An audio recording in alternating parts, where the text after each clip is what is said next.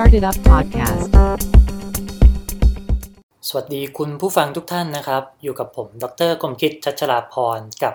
รายการ Started Up Podcast รายการที่จะให้ความรู้เกี่ยวกับเรื่องราวของธุรกิจสตาร์ทอัพและแนวทางการเป็นผู้ประกอบการออนไลน์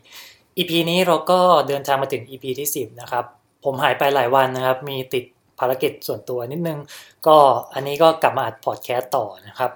EP 10 นี้ก็อัดขึ้นในวันที่ 12 กุมภาพันธ์ ปี 2019 นะครับ EP นี้ผมอยากมาเล่าเรื่องเกี่ยวกับประสบการณ์ส่วนตัวของผมเองนะครับ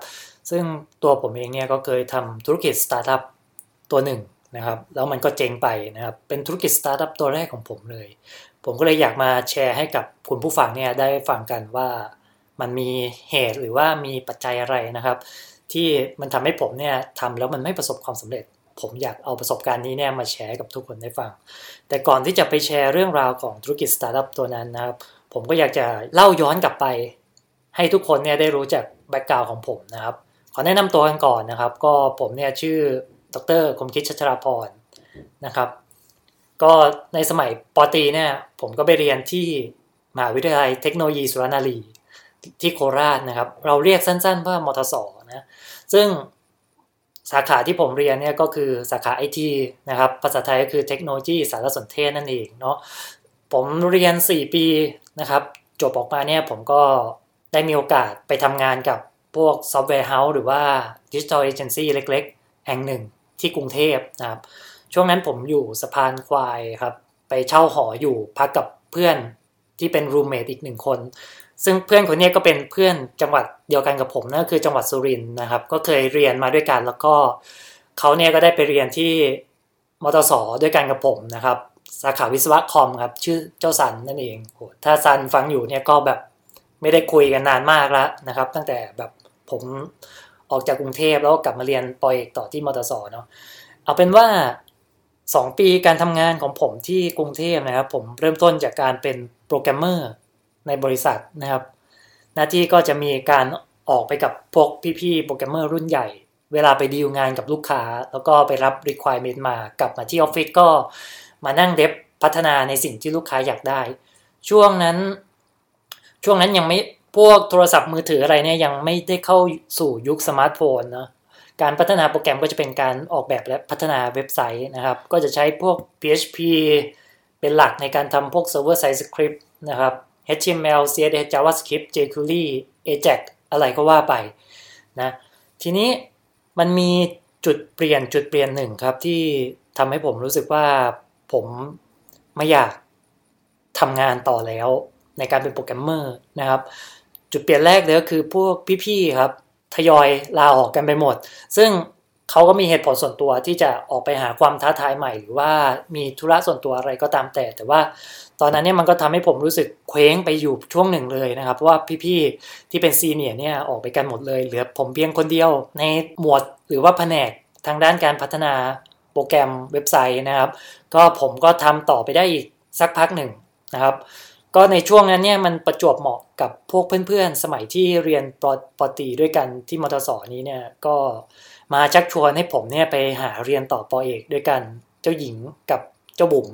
นะผู้หญิงสองคนนะครับ ก็ตอนนั้นก็ชักชวนให้ผมไปลองสอบดูหลาย ๆ ที่นะครับ แล้วก็ผมเคยไปลองสอบดูที่ธรรมศาสตร์นะครับ แล้วก็ไปเคยไปสอบ CU เทป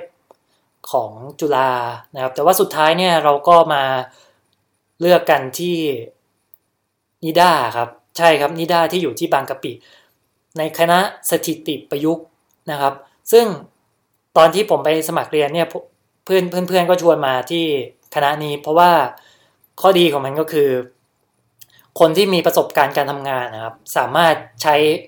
ประสบการณ์การทำงานเนี่ยสามารถยื่นเข้าไปสมัครโดยที่ไม่ต้องสอบได้เลย เพราะว่าเอาจริง ๆ นะ ผมขี้เกียจอ่านหนังสือ ตอนที่จะไปเรียนต่อ ผมไม่รู้ว่าแบบเอ้ยทำไมเราต้องแบบต้องมานั่งติว upgrade skill ตัวเองในการทำข้อสอบ พอเข้าไปเรียนก็แบบก็ต้องไปนั่งปรับพื้นฐานกันใหม่นะครับ อันนี้ก็เลยเป็นเหมือนทางลัด ซึ่งผมชอบนะว่าวิธีอย่างนี้ ไม่รู้คนอื่นจะชอบเหมือนผมหรือเปล่าเนาะ NIDA นะครับ ด้วยความที่ผมเนี่ยอยู่ที่สะพานควายนะช่วงนั้นก็การไปเรียนที่นิด้าเนี่ยมันค่อนข้างไกลพอสมควรสำหรับผมนะไกลในที่นี้หมายถึงระยะทางมันอาจจะไม่ไกลนะครับ แต่ว่าเส้นลาดพร้าวเนี่ยอย่างที่เราทราบกันเนาะว่า รถมันติดมาก ๆเลยนะครับ โดยตอนที่เปิดเทอมเนี่ยมันเป็นช่วงฤดูฝนพอดี ผมไปวันปฐมนิเทศสายไปครึ่งวันนะครับ ก็คือเขานัดตั้งแต่เช้าเนี่ยผมเพิ่งไปถึงตอนเที่ยง แล้วก็ผมรู้ตัวเองเลยว่า ผมไม่สามารถที่จะเดินทางไปเรียนที่นิดาได้แน่นอน ถ้าผมไม่ย้ายออกจากหอที่สะพานควาย ซึ่งมีรูเมทด้วยหนึ่งคนนะครับ ไปอยู่ที่หอพักบริเวณใกล้ ๆ กับมหาวิทยาลัยนิดานะครับ ก็มีอีกปัจจัยหนึ่งนะครับ ที่ผมรู้สึกว่าอาจจะเป็นความเห็นส่วนตัวของผมเองนะ ก็คือการเข้าไปเรียนที่นิดานี้เนี่ยคณะสตรีติประยุกต์มันจะแยกย่อยออกเป็นหลายสายสาขาวิชา ให้เราเลือกนะครับ เพื่อนผมสองคนที่มาชวนผมเรียนเนี่ยก็ไปอยู่พวกสายการทำวิจัยครับ ส่วนตัวผมเนี่ยก็ไปโรงเรียนเอ่อ MIS หรือว่าการจัดการระบบสารสนเทศ ซึ่งเอาจริง ๆ ตอนปตีเนี่ยผมก็ จบ IT สาขา MIS มาอยู่แล้ว เหมือนไปปอโท เหมือนจะเรียนให้มันดีขึ้นหรือเปล่าผมก็ไม่แน่ใจ แต่ว่ามันมีเกี่ยวกับทางด้านการเขียนโปรแกรม ซึ่งผมชอบนะครับ แต่ว่าสิ่งหนึ่งที่ผมรู้สึกขัดใจในการเข้าไปศึกษาต่อปอโท ก็คือทำไมเราจะต้องมาเรียนวิชาเขียนโปรแกรมอีกครั้ง ในในเมื่อเราทำงานในสายของการออกแบบและพัฒนาซอฟต์แวร์ หรือออกแบบและพัฒนาระบบ ตรงเนี้ยมันเป็นจุดที่ผม รู้สึกว่าผมขัดใจมากๆเลยที่ผมจะต้องไปเรียนปรับพื้นฐานกับคนอื่นๆนะครับ แล้วก็นั่นแหละครับ อย่างที่บอกด้วยความที่ผมไปสายในวันปฐมนิเทศด้วยนะครับสองปัจจัยหลักนี้เนี่ยทำให้ผมตัดสินใจนะครับ ไปยื่นใบลาออกออกจากนิด้าเพราะว่าผมเนี่ยรู้รู้ตัวเองเลยว่าผมไม่สามารถเดินทางมาเรียนที่นี่ได้ ทันเวลาแน่นอนถ้าผมไม่ย้ายหอ แล้วก็ตัวหลักสูตรเองนี้นี่ ตัวหลักสูตรเองนี่ผมก็รู้สึกว่าผมไม่อยากกลับไปเรียน การเขียนโปรแกรมซ้ำเพราะว่าปัจจุบันนะครับ การเขียนโปรแกรมเราสามารถไปเรียนที่ไหนก็ได้ บน Udemy คอร์สออนไลน์เดี๋ยวนี้มีให้เราสามารถเลือกเรียนได้เยอะแยะนะครับอ่าโอเคอ่าช่วงช่วงนั้นผมยังไม่ลาออกจากบริษัทนะครับ ก็คือลาลองไปสอบลองไปอะไรดูนะครับ แล้วก็ผมมีเพื่อนที่อยู่ในด้านแหละครับ ที่ไปรู้จักการตอนพวกวันปฐมนิเทศแล้วก็แนะนำสาขานะครับเขาก็ลาออกมาจากนิด้านะครับ ไปโรงเรียนที่ประจอมเกล้าธนบุรี หรือบางมด ในสาขารู้สึกจะเป็น e-business อ่าถ้าผมจะไม่ผิดนะ ก็เจ้าโคกอ่าชื่อเจ้าโคกเจ้าโคกเนี่ยก็ชวนผมไปเรียนที่บางมดด้วยนะครับ แต่ผมลองไปสอบดูแล้วนะครับ ผมสอบติดสาขานี้นะครับ คณะนี้ก็พอรู้ผลว่าสอบติดนะครับ ก็โอเค แต่ว่าความยากลำบากของการไปบางมดสำหรับผมนะ ก็คือผมเนี่ยต้องเดินทางจากสะพานควายข้ามไปฝั่งทน ซึ่งตอนนั้นรถไฟฟ้ารู้สึกมันจะไปสุดที่วงเวียนใหญ่ ผมไม่แน่ใจว่ายังไงนะครับ แต่ว่าการเดินทางไปเนี่ยผมต้องนั่งรถแท็กซี่ต่อไปอีก ซึ่งถ้าผมไม่ย้ายไปอยู่หอแถวๆ ใกล้ๆ บางมดนี้เนี่ยโอ้การเดินทางนี่มันก็ลำบากแน่นอนนะครับ ก็พอวันที่จะต้อง จ่ายเงินเพื่อ register นะครับหลังจากที่สอบรู้ผลอะไรเสร็จเนี่ยผมก็ไม่ได้ไปเรียนที่บางมดนะครับ เพราะว่าผมรู้ตัวเลยตอนที่ผมเดินทางไปสอบนี้เนี่ย มันใช้เวลาเดินทางค่อนข้างเยอะ แล้วก็หลายต่อมากๆ กว่าจะไปถึงสนามสอบนะครับ ทีนี้นะครับช่วงนั้นเนี่ยผมก็โอเคนะครับ ในเมื่อมันยังไม่ลงรอยอะไรสักทีนี้เนี่ย แต่ผมก็รู้สึกว่าผมอยากเรียนต่อแล้วนะครับ แต่ผมยังหาที่ลงไม่ได้นะ จนกระทั่ง มีน้องมหาลัยที่มทศนะครับ โทรมาบอก ผมว่าสนใจไหม ที่จะกลับไปเรียนมทศเพราะว่าเขาเปิดหลักสูตรพิเศษ หลักสูตรใหม่ หลักสูตรนี้นะครับ ก็คือหลักสูตรปริญญาเอก ที่สามารถให้นักศึกษาปริญญาตรีที่ได้รับเกียรตินิยมอันดับหนึ่งเนี่ยสามารถพาสเข้าไปเรียนปอเอก ที่สาขาไอทีที่มทศได้นะครับไอ้ผมก็ เอาไงดีนะครับ ลองปรึกษาที่บ้านที่บ้านก็บอก โอ้ในเมื่อโอกาสมันมาขนาดนี้แล้ว แล้วก็กลับไปที่เดิมของเราด้วยก็เอาเลยโอเค อันนั้นเป็นจุดที่ทำให้ผมตัดสินใจเลยนะ ว่าโอเค ถ้าเรียนต่อนี้เนี่ยผมจะกลับไปเรียนที่มทศละนะครับ ผมก็เลยทำเรื่องพวกแจ้งลาออกจากบริษัทอะไรเรียบร้อยนะครับ แล้วก็ไปบอกลาลูเมดว่าเนี่ยเดี๋ยวจะไปเรียนต่อที่มทศแล้วนะปอเอกก็เขาเปิดหลักสูตรใหม่นะครับ แล้วก็ไปเรียนต่อที่ที่มอเตอร์สที่เดิมนะครับ ซึ่งหลักสูตรใหม่นี้เนี่ยข้อดีของมันก็คือจะใช้เวลาเรียนทั้งหมด 4 ปีนะครับ การพาสมาเรียนนั่นหมายความว่ามันจะช่วยย่นระยะเวลาของเราให้ได้ 1 ปีเนาะปกติเรียนปโท เราจะใช้เวลาเรียน 2 ปีนะครับ แล้วก็ปอเอกเนี่ยสปี เนาะรวมกันก็เป็น 5 ปีนะครับ ซึ่งหลักสูตรใหม่ที่เปิดขึ้นมานี้เนี่ยก็จะย่นระยะเวลาไป 1 ปี ก็คือใช้เวลาเรียนเพียงแค่ 4 ปีเท่านั้นนะครับโอเค ในช่วงที่เรียนปอเอกเนาะอย่างที่เราทราบกันว่าสายวิชาการนี้เนี่ยก็จะเกี่ยวข้องกับการที่จะต้องทำวิจัยตีพิมพ์ paper หรือว่า journal นะครับรวมถึงการไปได้ไป conference ที่ต่างประเทศ มันก็เป็นประสบการณ์ที่ที่สนุกนะสำหรับผมนะครับ ในการที่อยู่ดีเรา เราไม่เคยคลุกอยู่ในสายวิชาการจ๋าอะไรขนาดนี้นะครับ มันก็ทำให้เราได้รู้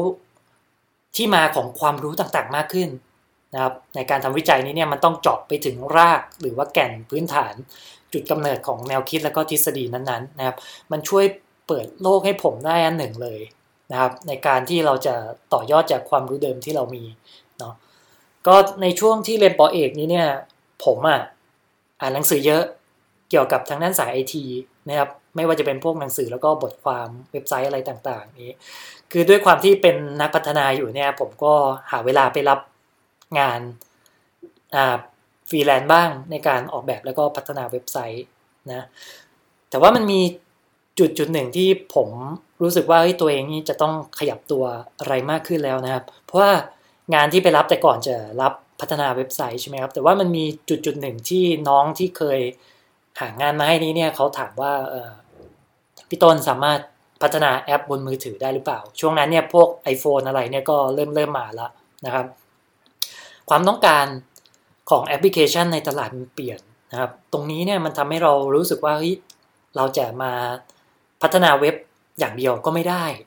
นะครับ ยุคโมบายที่มันเริ่มเข้ามามีบทบาทเรื่อยๆนะครับ Apple เนี่ยเป็นเรือธงเลยที่แบบ เข้ามาผมกระนำทำให้ยุคของมือถือนี้เนี่ยมันปรับตัวมากขึ้น รวมถึงมือถือ Android ด้วย ตอนนั้นผมต้องปฏิเสธไปว่าผมเขียนไม่ได้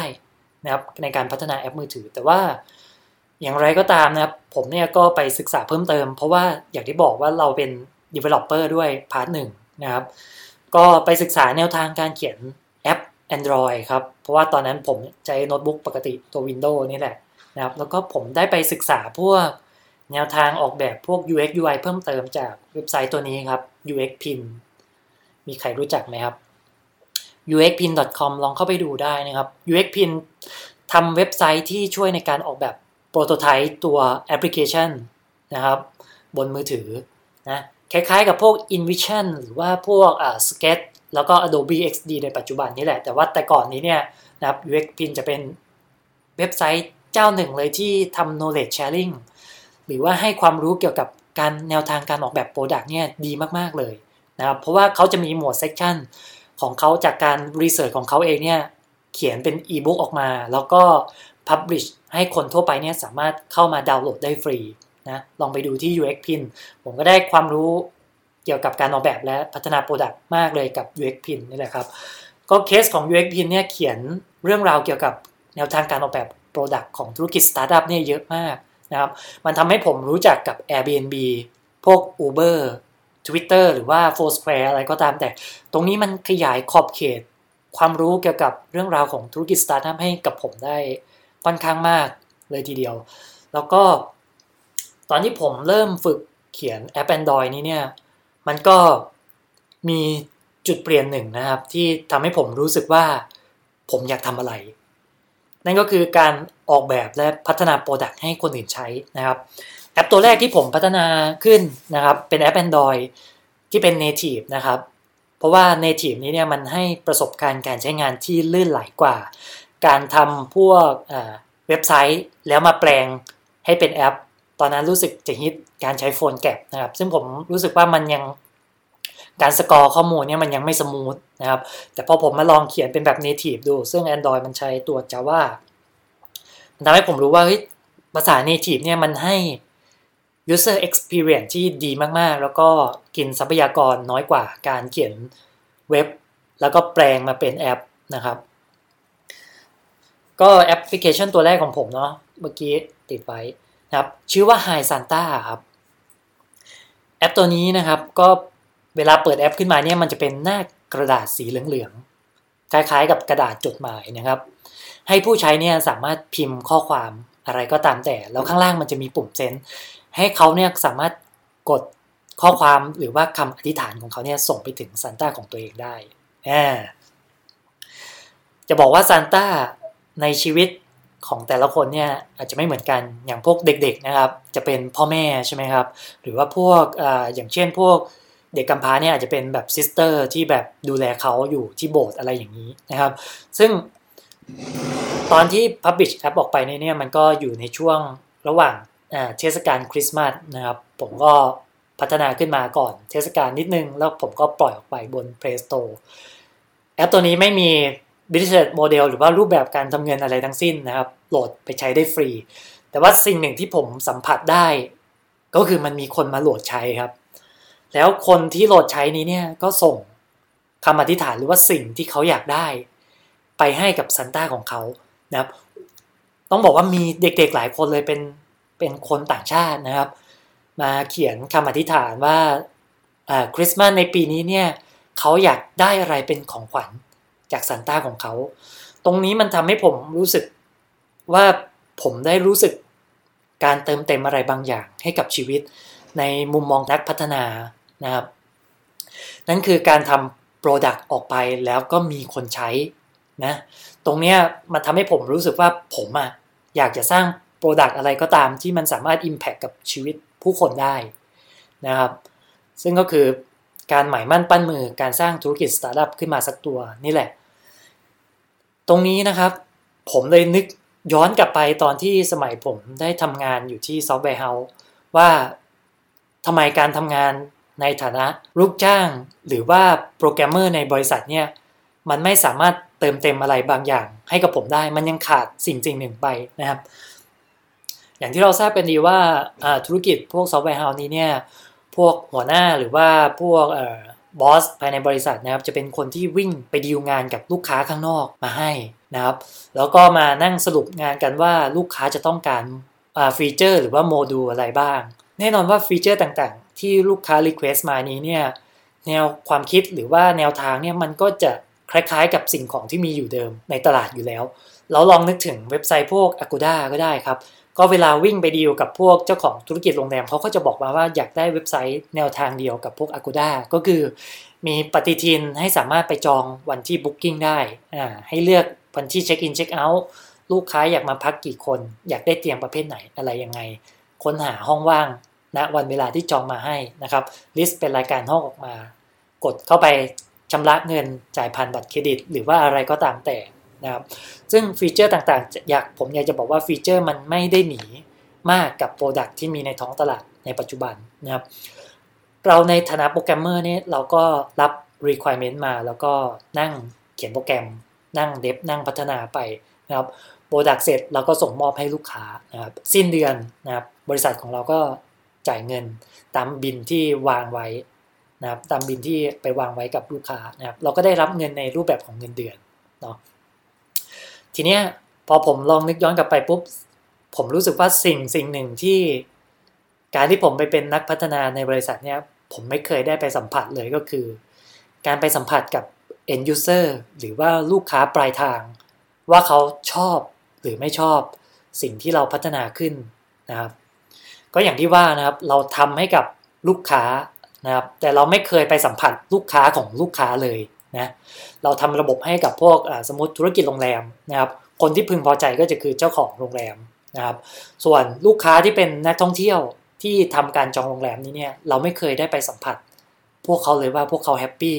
กับสิ่งที่ทำขึ้นมาหรือไม่นะครับ การปรับแก้แก้ไขอะไรต่างๆ นี้เนี่ยก็จะเป็นฝั่งทางเจ้าของโรงแรมจะเป็นคน brief มานะครับว่าตรงนี้ดีแล้วหรือยังหรือยังไม่ดี work ไม่ work นะครับ ตรงนี้หลังจากที่พอได้พัฒนาแอป Hi Santa นะครับ ผมก็เลยรู้สึกว่าเฮ้ยการทำ product ขึ้นมาแล้วเราปล่อยให้ end user ใช้ แล้วเราได้ feedback เราได้เห็นคนเอา product ของเราไปใช้งานจริงเนี่ย เรารู้สึกว่ามันเติมเต็มความหมายบางอย่างให้กับชีวิตนะครับ นั่นเลยเป็นจุดเริ่มต้นของผมเลยว่า คือถ้าผมได้มีโอกาสเรียนจบป.เอกไปเนี่ย ผมจะโฮเรื่องการเป็นอาจารย์ไว้ก่อน สิ่งที่ผมอยากทำจริง ๆ ก็คือการออกไปพัฒนา Product ที่มันสร้างผลกระทบให้กับผู้คนนี่แหละนะ เพราะว่าผมได้อ่านเรื่องราวของสตีฟ จ็อบส์เนาะไอตัวเล่มหนาๆที่เขียนโดยวอลเตอร์ไอแซคสันนะครับ ก็สตีฟ จ็อบส์นี้เนี่ยแรงบันดาลใจมันมีอยู่คำพูดหนึ่งที่เขาพูดไว้ว่าชีวิตของคนเราเกิดมาเพียงแค่ครั้งเดียว ไม่มีสิทธิ์อะไรที่คุณจะไม่ทำตามเสียงหัวใจเรียกร้อง ประมาณนี้แหละครับ มันเลยเป็นสิ่งหนึ่งที่จุดประเด็นให้กับผมนี้เนี่ยเริ่มรู้สึกอยากทำการพัฒนา product เพื่อสร้างคุณค่าให้กับผู้คนนะครับ ซึ่งตอนนั้นนะครับผมก็เรียนใกล้จะจบแล้วอยู่ปี 4 แล้ว ผมเริ่มมองหาแนวทางการทำพัฒนา product ขึ้นมาตัวแรกนะครับผมรู้สึกว่าเฮ้ยผมจะทำ product อะไรดีนะผมก็ยังคิดไม่ออกเหมือนกัน จนกระทั่งผมได้ไปไปเจอรุ่นน้องที่เรียนอยู่สาขาเดียวกัน แต่ว่าน้องเนี่ยเขาเรียนปโทนะครับ ก็คือไปเยี่ยมที่ห้องเนี่ยไปพูดคุยอะไรกัน แล้วผมก็เห็นไอ้เจ้าตัวหนังสือที่เขาอ่านแล้วแล้วก็เขาก็วางจริงไว้ ผมก็เลยเกิดความคิดว่าเฮ้ยถ้าเราสร้างแอปที่เราสามารถแลกเปลี่ยนหนังสือกันอ่านระหว่างผมกับน้องแล้วก็ อีกหลาย ๆ คนได้นี้เนี่ยก็น่าจะดีไม่ใช่น้อยนะอ่าอันนี้คือสิ่งที่ผมคิดนะครับ ว่าแอปที่ช่วยเป็นสื่อกลางในการแลกเปลี่ยนหนังสือ พอได้ไอเดียนะครับ ผมก็เลยลองเอาไปปรึกษาอาจารย์ดูว่าอาจารย์ครับผมมีไอเดีย อยากจะเอาหนังสือที่ผู้คนเนี่ยอ่านแล้ว แล้วเขาก็วางทิ้งไว้ให้ฝุ่นจับเฉยๆนี้เนี่ยมารีคุณรีแวลูหรือว่าสร้างคุณค่า โดยการส่งมอบมันให้กับเจ้าของใหม่ ที่อาจจะยังไม่เคยอ่านหนังสือนั้นๆ นะครับ ซึ่งอาจารย์ก็บอกว่าเฮ้ยมันเป็นไอเดียที่ดี แต่ว่ามันอาจจะจำกัดของที่เอามาแลกนิดหนึ่งทำไมคุณไม่เปลี่ยนเป็นแลกอะไรก็ได้ล่ะ โอ้อันนี้ผมก็เลยเฮ้ยมันก็น่าสนใจนะที่เราสามารถแลกเปลี่ยนของอะไรก็ได้ที่ไม่ได้ใช้แล้วนะครับ กับผู้คนได้นะซึ่ง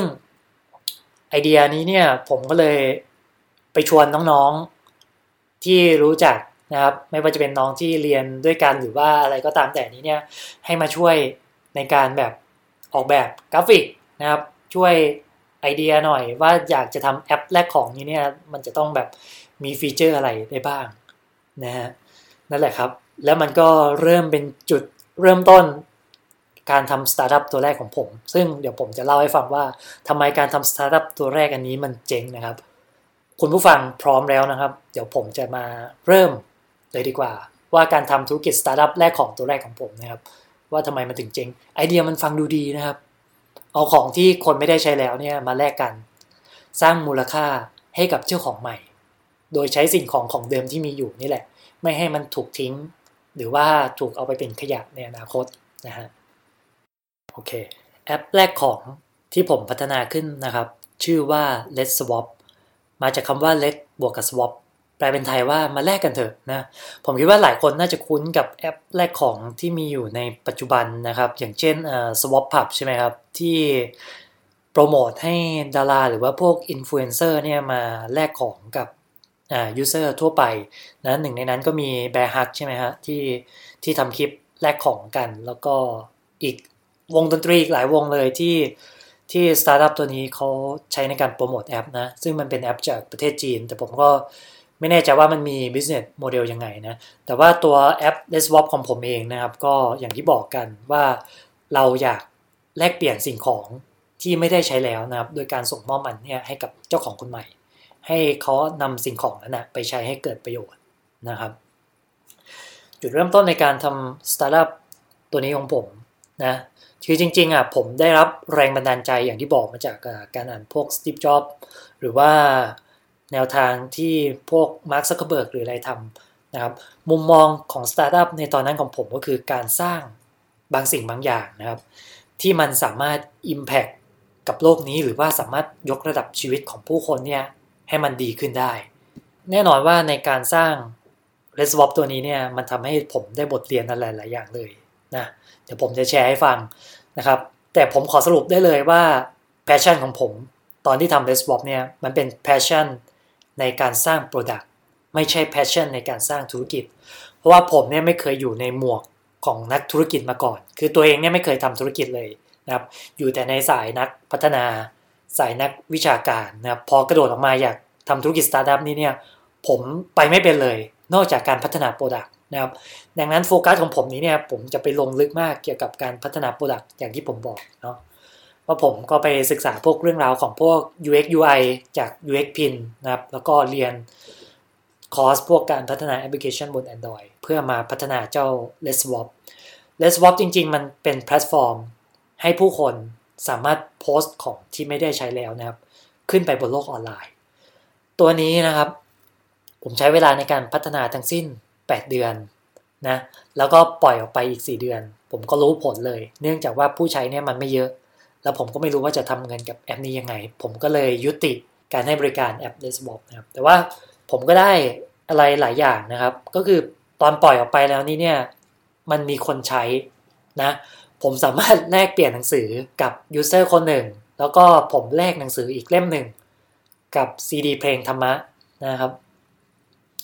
ตรงนี้นะครับ ผมรู้สึกว่าแม้มันจะเป็น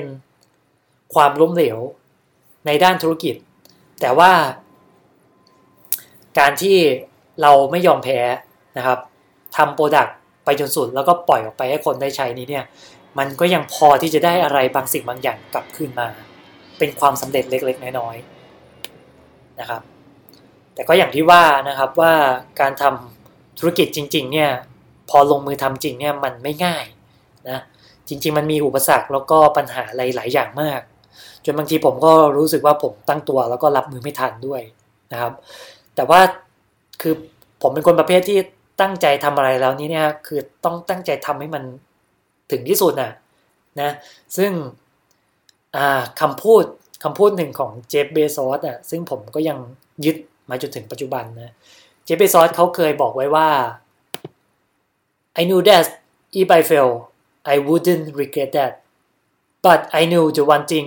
I might regret is not trying ลเป็นไทยนะครับเขาบอกว่าเขารู้ว่าถ้าหากเขาจะล้มเหลวเนี่ยเขาจะไม่เสียใจเลย แต่สิ่งสิ่งหนึ่งที่เขาจะเสียใจก็คือ เขาไม่ได้ลองทำมัน อันนี้มันเป็นคำพูดที่มันก้องอยู่ในใจของผมตลอดเลยนะครับว่า ผมไม่รู้ว่าปลายทางมันจะรุ่งหรือร่วง แต่ว่าผมไม่อยากจะมาเสียใจ ที่จะไม่ได้ลองทำธุรกิจสตาร์ทอัพตัวแรกของผมดูเนาะซึ่งเดี๋ยวผมจะมาสรุปให้ฟังว่า การทำแอป Leswap นี้เนี่ยมันมีปัจจัยอะไรบ้าง มันมีบทเรียนอะไรบ้างที่ผมได้เรียนรู้ จากการทำมันแล้วมันก็ล้มเหลวนะครับผมยอมรับเลยว่าตัวนี้มันล้มเหลว แล้วมันก็เป็น lesson learn แล้วมันก็เป็นแรงบันดาลใจให้ให้ผมเนี่ยมาเขียนบล็อก start it up เพื่อให้ความรู้แก่ผู้คนในเรื่องราวของการทำธุรกิจสตาร์ทอัพและแนวทางการเป็นผู้ประกอบการออนไลน์นะฮะสิ่งที่ผมได้เรียนรู้จากการทำ r e s w a p นะครับ อันแรกเลยก็คือการทำสตาร์ทอัพคือการทำธุรกิจนะอย่างที่ผมบอกไปนะครับว่าผมเนี่ยอ่านเรื่องราวของธุรกิจสตาร์ทอัพเยอะมากในช่วงที่ผมเรียนปอเอกเนาะไม่ว่าจะเป็นเรื่องราวของ Facebook Twitter Instagram ผมคิดว่าการทำสตาร์ทอัพนะครับคือการสร้างนวัตกรรม หรือทำอะไรบางอย่างที่ยังไม่มีคนเคยทำมาก่อนนะใครเคยอ่าน Zero to One หนังสือ Zero to One นะจะรู้ว่าแนวคิดเนี่ยมันมันมันเจ๋งมากๆนะ ภาพลักษณ์เดิมๆของพวกธุรกิจโซเชียลเน็ตเวิร์กเหล่านั้นนะครับก็คือว่าธุรกิจมันยังไม่มีรายได้มาหล่อเลี้ยง ผู้ก่อตั้งหรือว่าตัว co-founder เองนี้เนี่ยต้องเจียดเงินทุนส่วนตัวของตัวเองเนี่ยมาเริ่มต้นธุรกิจ แล้วจากนั้นพวกเขาค่อยไปหาเงินทุนจากนายทุนหรือว่าพวก VC นะครับ มาใช้ในการประคองหรือว่าขยายตัวธุรกิจ ดังนั้น mindset ของผมก่อนที่จะทำสตาร์ทอัพก็คือการมีแอป หรือว่าซอฟต์แวร์อะไรสักอย่าง ที่มันสามารถเปลี่ยนแปลงชีวิตผู้คนได้แบบ Facebook นะ ผมจะบอกว่ามุมมองของผมในตอนนั้นน่ะมันแคบมากๆเลย เพราะว่าตัวเรานะครับอยู่ในสายนักพัฒนามาตลอดนะเรื่องธุรกิจเนี่ยผมไม่เคยไปจับเลย แต่พอผมมาเริ่มเขียนบอก Startup เนี่ยผมก็พบความจริงว่าเออการทำธุรกิจ Startup เนี่ยโดยเนื้อแท้มันคือการทำธุรกิจ แต่เป็นธุรกิจที่สามารถทำซ้ำแล้วก็เติบโตได้แบบก้าวกระโดด นั่นเรียกว่าธุรกิจ Startup ถ้าไม่นับพวกธุรกิจประเภทซอฟต์แวร์นะครับ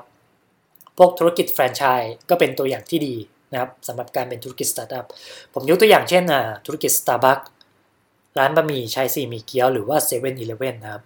ธุรกิจเหล่านี้มีความสามารถในการสร้างกระแสเงินสดแบบซ้ำๆ จากการขายสินค้าหรือว่าบริการนะ ส่วนการเติบโตแบบก้าวกระโดดของธุรกิจประเภทนี้ก็คือการขยายสาขาออกไปทั่วประเทศ หรือว่าทั่วโลก เพื่อเพิ่มจำนวนลูกค้าให้มาซื้อของแบบ ก้าวกระโดด มันสามารถทำให้ธุรกิจเนี่ยสามารถทำเงินได้มากขึ้น แต่เหตุผลที่ว่าทำไมธุรกิจสตาร์ทอัพส่วนใหญ่ จึงเป็นธุรกิจซอฟต์แวร์นะฮะเพราะว่าต้นทุนในการขยายธุรกิจให้เติบโตแบบก้าวกระโดดเนี่ยต้นทุนมันถูกกว่าธุรกิจที่มีหน้าร้าน ผมยกตัวอย่างเช่นธุรกิจ Starbucks หนึ่งสาขานะครับมีลูกค้าได้ 1,000 คน หากธุรกิจต้องการมีลูกค้า 10,000 คน นั่นหมายความว่าธุรกิจ Starbucks เนี่ยจำเป็นจะต้องเพิ่มสาขาอีก 9 สาขา เพื่อให้กลายเป็น 10 แล้วก็รองรับลูกค้าได้ 10,000 คน ซึ่งหากเราดูต้นทุนในการขยายสาขาหรือว่าสำหรับธุรกิจที่มีหน้าร้านแล้วนี่เนี่ยธุรกิจต้องลงเงินไปหลายล้านบาทเลย กว่าจะได้หนึ่งสาขาใช่ไหมครับกลับกันนะครับ ลองดูตัวอย่างธุรกิจ Facebook นะธุรกิจ Facebook เพียงแค่ซื้อเซิร์ฟเวอร์อีกแค่หนึ่งตัว มันก็สามารถรองรับผู้ใช้ได้เป็นแสน แสนแสนคนแล้วนะครับ ในราคาเพียงแค่ไม่กี่หมื่นบาท เพราะว่าต้นทุนเซิร์ฟเวอร์ในปัจจุบันเนี่ยมันถูกมากๆนะยิ่งมีผู้ใช้เยอะนะครับ รายได้จากโฆษณาของ Facebook เนี่ยก็ยิ่งเพิ่มขึ้นเป็นเงาตามตัว แล้วก็โฆษณานี้เนี่ยสามารถทำการซื้อซ้ำได้เรื่อยๆด้วยนะอีกหนึ่งบทเรียนนะครับจากตัว l e s w a p นั่นก็คือเรื่องของ business model นะการทำธุรกิจสตาร์ทอัพนี้เนี่ยแน่นอนว่าคุณต้องมี business model หรือว่าแนวทางการหารายได้มารองรับ อันนี้ผมยอมรับตามตรงเลยว่าตอนทำ r e s w a p นี้เนี่ย ผมมองในมุมของนักพัฒนานะครับ แล้วก็ผมไม่ได้สนใจทางด้านธุรกิจเท่าไหร่ ดังนั้นปลายทางของผมก็คือ พอทำ product เสร็จ เดี๋ยวมีคนมาใช้ แล้วเดี๋ยวเขาเราค่อยมาพูดกันถึงเรื่องรายได้ทีหลัง ว่าเราจะหารายได้จากค่าโฆษณา หรือว่าจะเก็บค่าคอมมิชชั่นจากผู้ใช้นะอย่างที่ผมกล่าวไปนะครับว่าการทำธุรกิจสตาร์ทอัพนะ แล้วก็ product ของธุรกิจอะมันคือโซลูชันใช่ไหมครับ มันคือการสร้างโซลูชันขึ้นมา ซึ่งโซลูชันนั้นน่ะจะส่งมอบคุณค่าที่ลูกค้ากลุ่มเป้าหมายจะได้รับ ในที่นี้มันหมายถึงวิธีการที่ช่วยพวกเขาแก้ปัญหา หรือทำให้ชีวิตของลูกค้าเนี่ยดีขึ้นได้อย่างไรบ้างนะตัวโซลูชันนั้น ซึ่งตัวโซลูชันมันจะสอดคล้องกับตัว business model หรือว่ารูปแบบการหารายได้ของธุรกิจครับ ซึ่งมันไม่ได้จำกัดแค่โฆษณาหรือว่าค่าธรรมเนียมอย่างที่ผมคิดนะในตอนแรกๆแน่นอน ในโลกแห่งความเป็นจริงนะครับ ธุรกิจเนี่ยมันอยู่ได้ด้วยเงินนะซึ่งมันต่างจากกรณีของ Facebook Twitter หรือว่า Instagram ที่ผมได้อ่านมา เพราะธุรกิจสตาร์ทอัพเหล่านี้เนี่ยช่วงแรกมันไม่มี business model มารองรับ หรือว่าทำเงินได้ตั้งแต่แรกนะครับ แต่ว่าธุรกิจสตาร์ทอัพเหล่านั้นน่ะสามารถดึงดูดผู้ใช้จำนวนมหาศาลได้อย่างรวดเร็ว ในมุมของนักลงทุนนะเขามองว่าถ้าหากเอาโฆษณาไปลงในแพลตฟอร์มเหล่านี้เนี่ยแป๊บเดียวเดี๋ยวก็ได้กำไรกลับคืนมาแล้ว นี่จึงเป็นเหตุผลว่าทำไมนักลงทุนจึงยอมลงทุนให้กับธุรกิจสตาร์ทอัพที่ยังไม่ทำเงินเหล่านั้นก่อน พวกเขามองไปไกลกว่านั้นนะฮะก็ทีนี้ย้อนกลับมาที่ตัวธุรกิจของเราเองนะครับ ก็คือถ้าเราไม่สามารถหาลูกค้าแล้วก็เลี้ยงตัวเองให้อยู่รอดได้ จากคุณค่าที่เราส่งมอบให้ ก็อย่าหวังไปพึ่งเงินทุนจากภายนอกครับ การระดมทุนจากนักลงทุนหรือว่า VC นะครับก็คือช่วงที่ธุรกิจได้ผ่านขั้นตอนการพิสูจน์ไอเดียมาแล้ว ว่าคุณค่าของธุรกิจนั้นนะมีคนซื้อนะครับ รวมถึงมี business model รองรับด้วย แล้วก็ธุรกิจเนี่ยต้องการเงินเพื่อที่จะใช้ในการขยายตัวแบบก้าวกระโดดนะคือรู้ว่าจะเอาเงินมาใช้ในการธุรกิจสเกลธุรกิจได้อย่างไรนะบทเรียนถัดมานะครับจาก r e s w a p นั่นก็คือ passion อย่างเดียวไม่พอ เราต้องมีเงินกับทีมด้วยนะอย่างที่ผมพูดไปในต้น EP ว่าการทำธุรกิจสตาร์ทอัพนะครับ Let's Swap นี่เนี่ยผมใช้เวลา 8 เดือนในการพัฒนา ซึ่งมันไม่ใช่แค่การพัฒนาแอปอย่างเดียวนะครับ แต่ผมทำหลายอย่างมากๆ เกี่ยวกับแอปตัวนี้ ตั้งแต่การสร้างแอปนะติดตั้งแล้วก็ config เซิร์ฟเวอร์พัฒนาฐานข้อมูล ออกแบบแล้วก็พัฒนาพวก API ต่าง ในฝั่งเซิร์ฟเวอร์เพื่อที่จะเชื่อมต่อกับแอปให้ได้นะครับพอเสร็จในส่วนของ Product แล้วนี้เนี่ยผมยังต้องมาออกแบบเว็บไซต์ Let's Swap เพื่อให้คนเนี่ยเข้ามารู้จักโฮมเพจของตัว Product นะครับทดสอบแอป เพื่อดูว่ามันมีบั๊กอะไรบ้างนะครับ เขียนบล็อก เพื่อช่วยให้คนเนี่ยมาติดตามเรื่องราวของ r e s w a p ให้เป็นที่รู้จักมากขึ้น รวมถึงติดต่อเว็บไซต์ภายนอกอย่างเช่น b l o c k n o n หรือว่า d r o i s a n ให้ช่วยลงข่าวประชาสัมพันธ์ให้ แล้วก็อีกสารพัดกิจกรรมมาก ๆ เลย เพื่อที่จะทำให้แอปตัวนี้มันลอนช์ออกไปได้ อย่างที่ผมบอกไปว่า r e s w a p เนี่ยมันคือความฝันของผมนะครับ ดังนั้นผมจึงยอมทำทุกอย่างเพื่อให้ r e s w a p เนี่ยได้ไปถึงปลายทางของมัน นั่นคือการปล่อยแอปพลิเคชันขึ้นไปบน Play Store ให้ผู้ใช้ได้ดาวน์โหลดแอปตัวนี้เพื่อทำการแลกของกันนะแล้วก็ผมได้บทเรียน 2 อย่างในการทำ list swap นะครับในเรื่องของ ทีมแล้วก็เงินนะครับผมจะแชร์ให้ฟัง ในเรื่องของทีมกับ co-founder นะครับ การมี co-founder และทีมเนี่ยเป็นสิ่งสำคัญมากในการทำธุรกิจสตาร์ทอัพแม้ว่าเราจะสามารถทำธุรกิจได้ด้วยตัวคนเดียวได้ แต่ก็ยากที่จะประสบความสำเร็จนะปัญหาที่ผมเจอก็คือการทำสตาร์ทอัพของผมนะมันไม่ได้มีหลักประกันให้กับสมาชิกในทีมว่าสิ่งที่ทำนั้นน่ะมันจะรุ่งหรือว่ามันจะ success นะครับ ทุกคนต่างต้องการความแน่นอนในชีวิต โดยเฉพาะเรื่องของรายได้ เพื่อนำมาเลี้ยงชีพ แล้วก็ดูแลครอบครัวของแต่ละคนเนาะซึ่งทุกวันเนี่ยมันหายากมากๆ ที่เราจะหาใครสักคนเนี่ยมาร่วมหัวจมท้ายกับเรา ในการสร้างธุรกิจสตาร์ทอัพที่มันมีโอกาสเจ๊งสูงนะฮะโดยที่มันไม่มีอะไรมาการันตีความอยู่รอดในอนาคตได้เลย ดังนั้นน้องๆ หรือว่าเพื่อนๆ ที่ผมชวนมาทำมาร่วมทีมทำ Let's Swap ในช่วงแรกๆ เนี่ย ก็ค่อยๆ fade ตัวเองกลับเข้าไปหางานประจำทำกันหมด สุดท้ายเหลือแค่ผมเพียงคนเดียวที่ยังเดินหน้าต่อด้วย passion ที่ผมมีนี่แหละ บทเรียนนี้ครับมันทำให้ผมรู้ว่าการทำธุรกิจสตาร์ทอัพเนี่ยเราควรมีโคฟ o เดอร์มาช่วยเสริมในจุดที่เราขาดไปนะครับรวมถึงช่วยออกความคิดเห็นในเรื่องต่างๆ ส่วนเรื่องของทีมหากยังไม่มีตังมา support นะครับให้เริ่มจากทีมขนาดเล็กก่อน โดยเริ่มทำงานจากที่บ้านของแต่ละคนก็ได้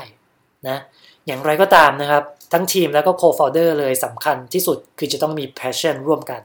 ในการทำธุรกิจนะครับ มองในเรื่องของการแก้ปัญหา คล้ายๆกันนะแล้วก็เข้าใจธรรมชาติของธุรกิจสตาร์ทอัพรวมถึงยอมร่วมหัวจมท้ายกันนะถ้าไม่มีคุณสมบัติเหล่านี้เนี่ยเราไม่ควรนำมาเป็นโคฟอ u เดอร์หรือมาลงเรือลำเดียวกันตั้งแต่แรกจะดีกว่านะครับ บทเรียนถัดมาก็คือเงินทุนตอนสตาร์ทธุรกิจนะครับ คุณเห็นได้ว่าการทำธุรกิจเนี่ยจำเป็นที่จะต้องมีเงินทุนตอนสตาร์ทด้วย ถ้าไม่นับพวกค่ากินค่าอยู่ค่าน้ำค่าไฟรวมถึงค่าเน็ตนะ เงินที่ผมต้องจ่ายในช่วงแรกก็คือค่าจดโดเมนกับค่าเช่า host นะครับ การที่ผมไม่มีเงินในช่วงแรกนะครับทำให้ผมเนี่ยพัฒนาแอปได้อยู่บนแค่แพลตฟอร์มเดียวนั่นก็คือ Android รวมถึงใช้เวลานานถึง 8 เดือนด้วยนะ ซึ่งผมคิดว่ามันนานเกินไป สำหรับธุรกิจสตาร์ทอัพที่มันต้องเน้นความรวดเร็วนะงานไหนที่เราไม่ถนัดนะครับ จริง ๆ เราสามารถกระจายงานนั้นนะออกไปให้คนอื่นทำได้นะคือเอาไปจ้างคนอื่นได้ ไม่ว่าจะเป็นการพัฒนาเรื่องของแอปพลิเคชันบน iOS การทำกราฟิก การทดสอบแอปพลิเคชัน หากเราไม่มีทีม support ในส่วนนี้เนี่ยทุกอย่างต้องใช้เงิน เพื่อร่นระยะเวลาในการปล่อย Product เข้าสู่ตลาดนะครับ อย่างไรก็ตามนะครับ ถ้าคุณเป็นคนที่ทุนน้อยแบบผม แล้วก็ต้องการเริ่มต้นธุรกิจสตาร์ทอัพนะ ผมแนะนำให้คุณทดสอบไอเดียธุรกิจนี้โดยการทำ MVP มันย่อมาจาก Minimum Viable Product หรือว่าเศษเสี้ยวบางส่วนของ Product ที่สามารถใช้ในการทดสอบไอเดียได้ ซึ่งผมไม่ได้ทำ MVP เลยในช่วงที่ทำ Let's Swap เพราะผมจัดเต็มนะ ผมอยู่ในมุมของนักพัฒนาในบริษัทมาก่อน ผมมองไม่ออกว่าธุรกิจจะต้องเริ่มต้นด้วยการทดสอบไอเดีย จากการพัฒนาตัว prototype มาก่อนได้ยังไงเนาะเดี๋ยวเรื่องของ MVP เนี่ยเดี๋ยวผมจะมาแชร์ให้ฟังทีหลังใน EP หน้าๆว่ามันมีความสำคัญแล้วก็ช่วยลดความเสี่ยงในการทำธุรกิจสตาร์ทอัพได้อย่างไรบ้างนะครับ บทเรียนถัดมานะครับ คู่แข่งของเราเนี่ยอยู่ใกล้แค่ปลายจมูกนี่เองนะจริงๆสำหรับแอปแลกของเนี่ยมันมีมานานแล้วครับ เพียงแต่ว่ามันอยู่ในรูปแบบของเว็บแอปเท่านั้นเอง ซึ่งในตอนนั้นเนี่ยในประเทศไทยเนี่ยผมเห็นอยู่แค่เจ้าเดียวก็คือ CoolSwap นะครับ ส่วนต่างประเทศนี้เนี่ยมีแอปพลิเคชันแลกของเยอะแยะมากมายเลยนะ ก็ลอง search ใน Google ดูได้เนาะ ซึ่ง l e t s w a p นี้เนี่ยอย่างที่บอกไปว่าผม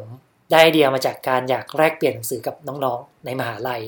นะก่อนที่จะเปลี่ยนมาเป็นมาแลกอะไรก็ได้ ดังนั้นก่อนที่จะลงมือพัฒนานะครับ ผมก็เลยไปศึกษาพวก แอปพลิเคชันแลกของจากเมืองนอก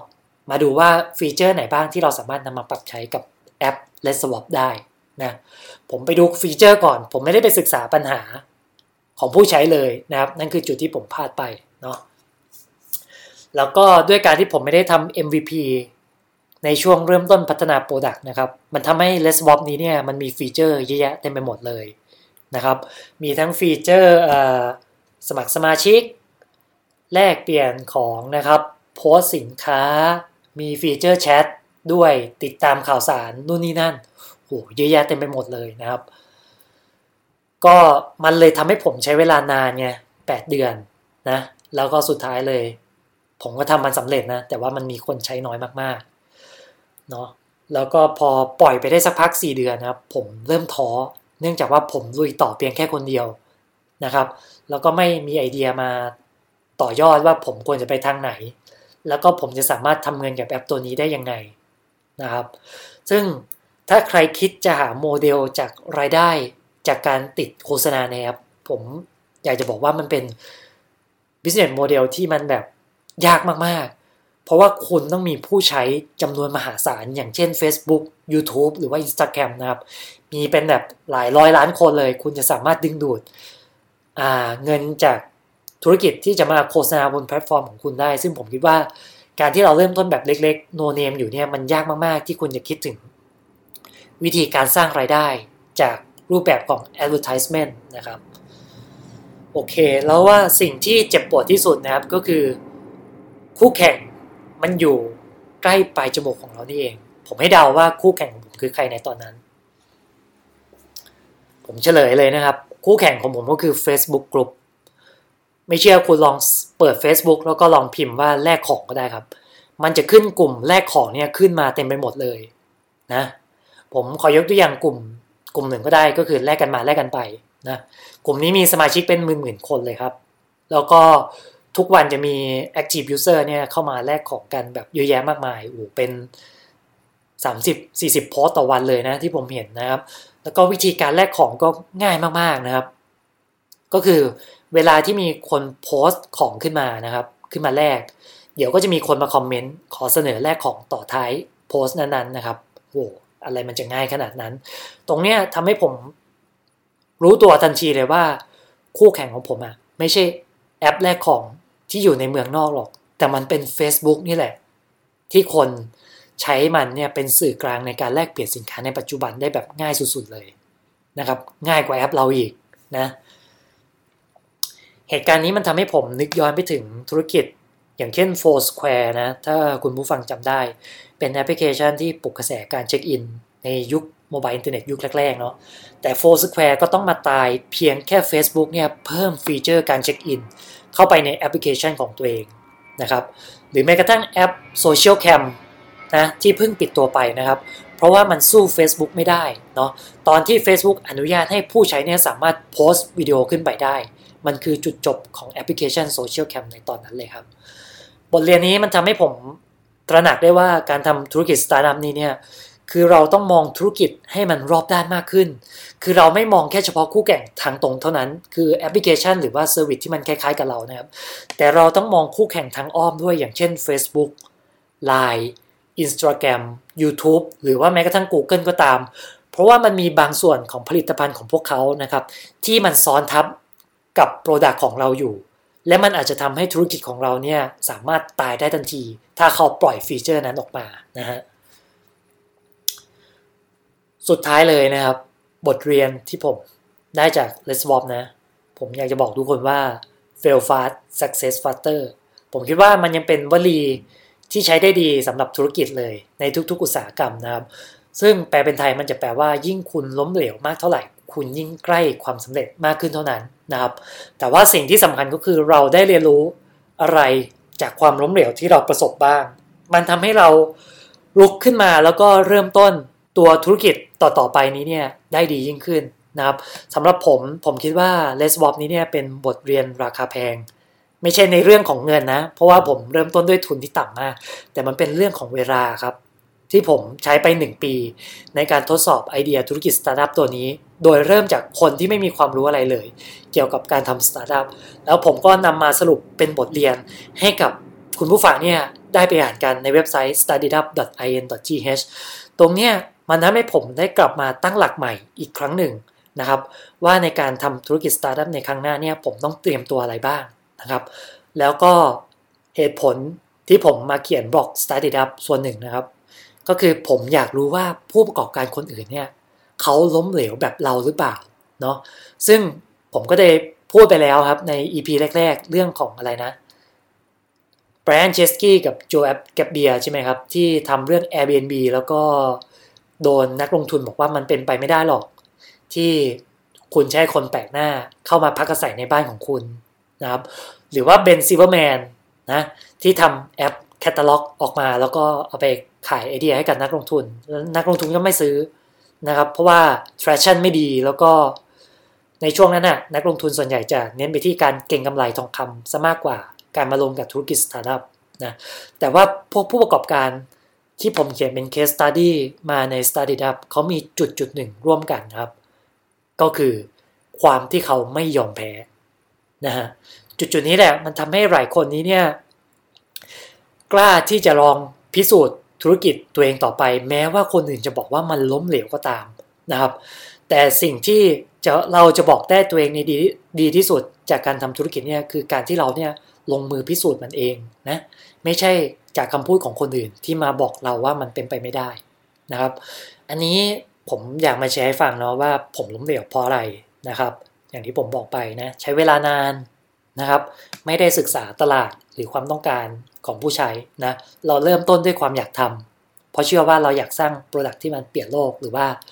ช่วยเปลี่ยนแปลงสังคมให้มันดีขึ้นได้นะครับ แล้วก็ไม่มี business model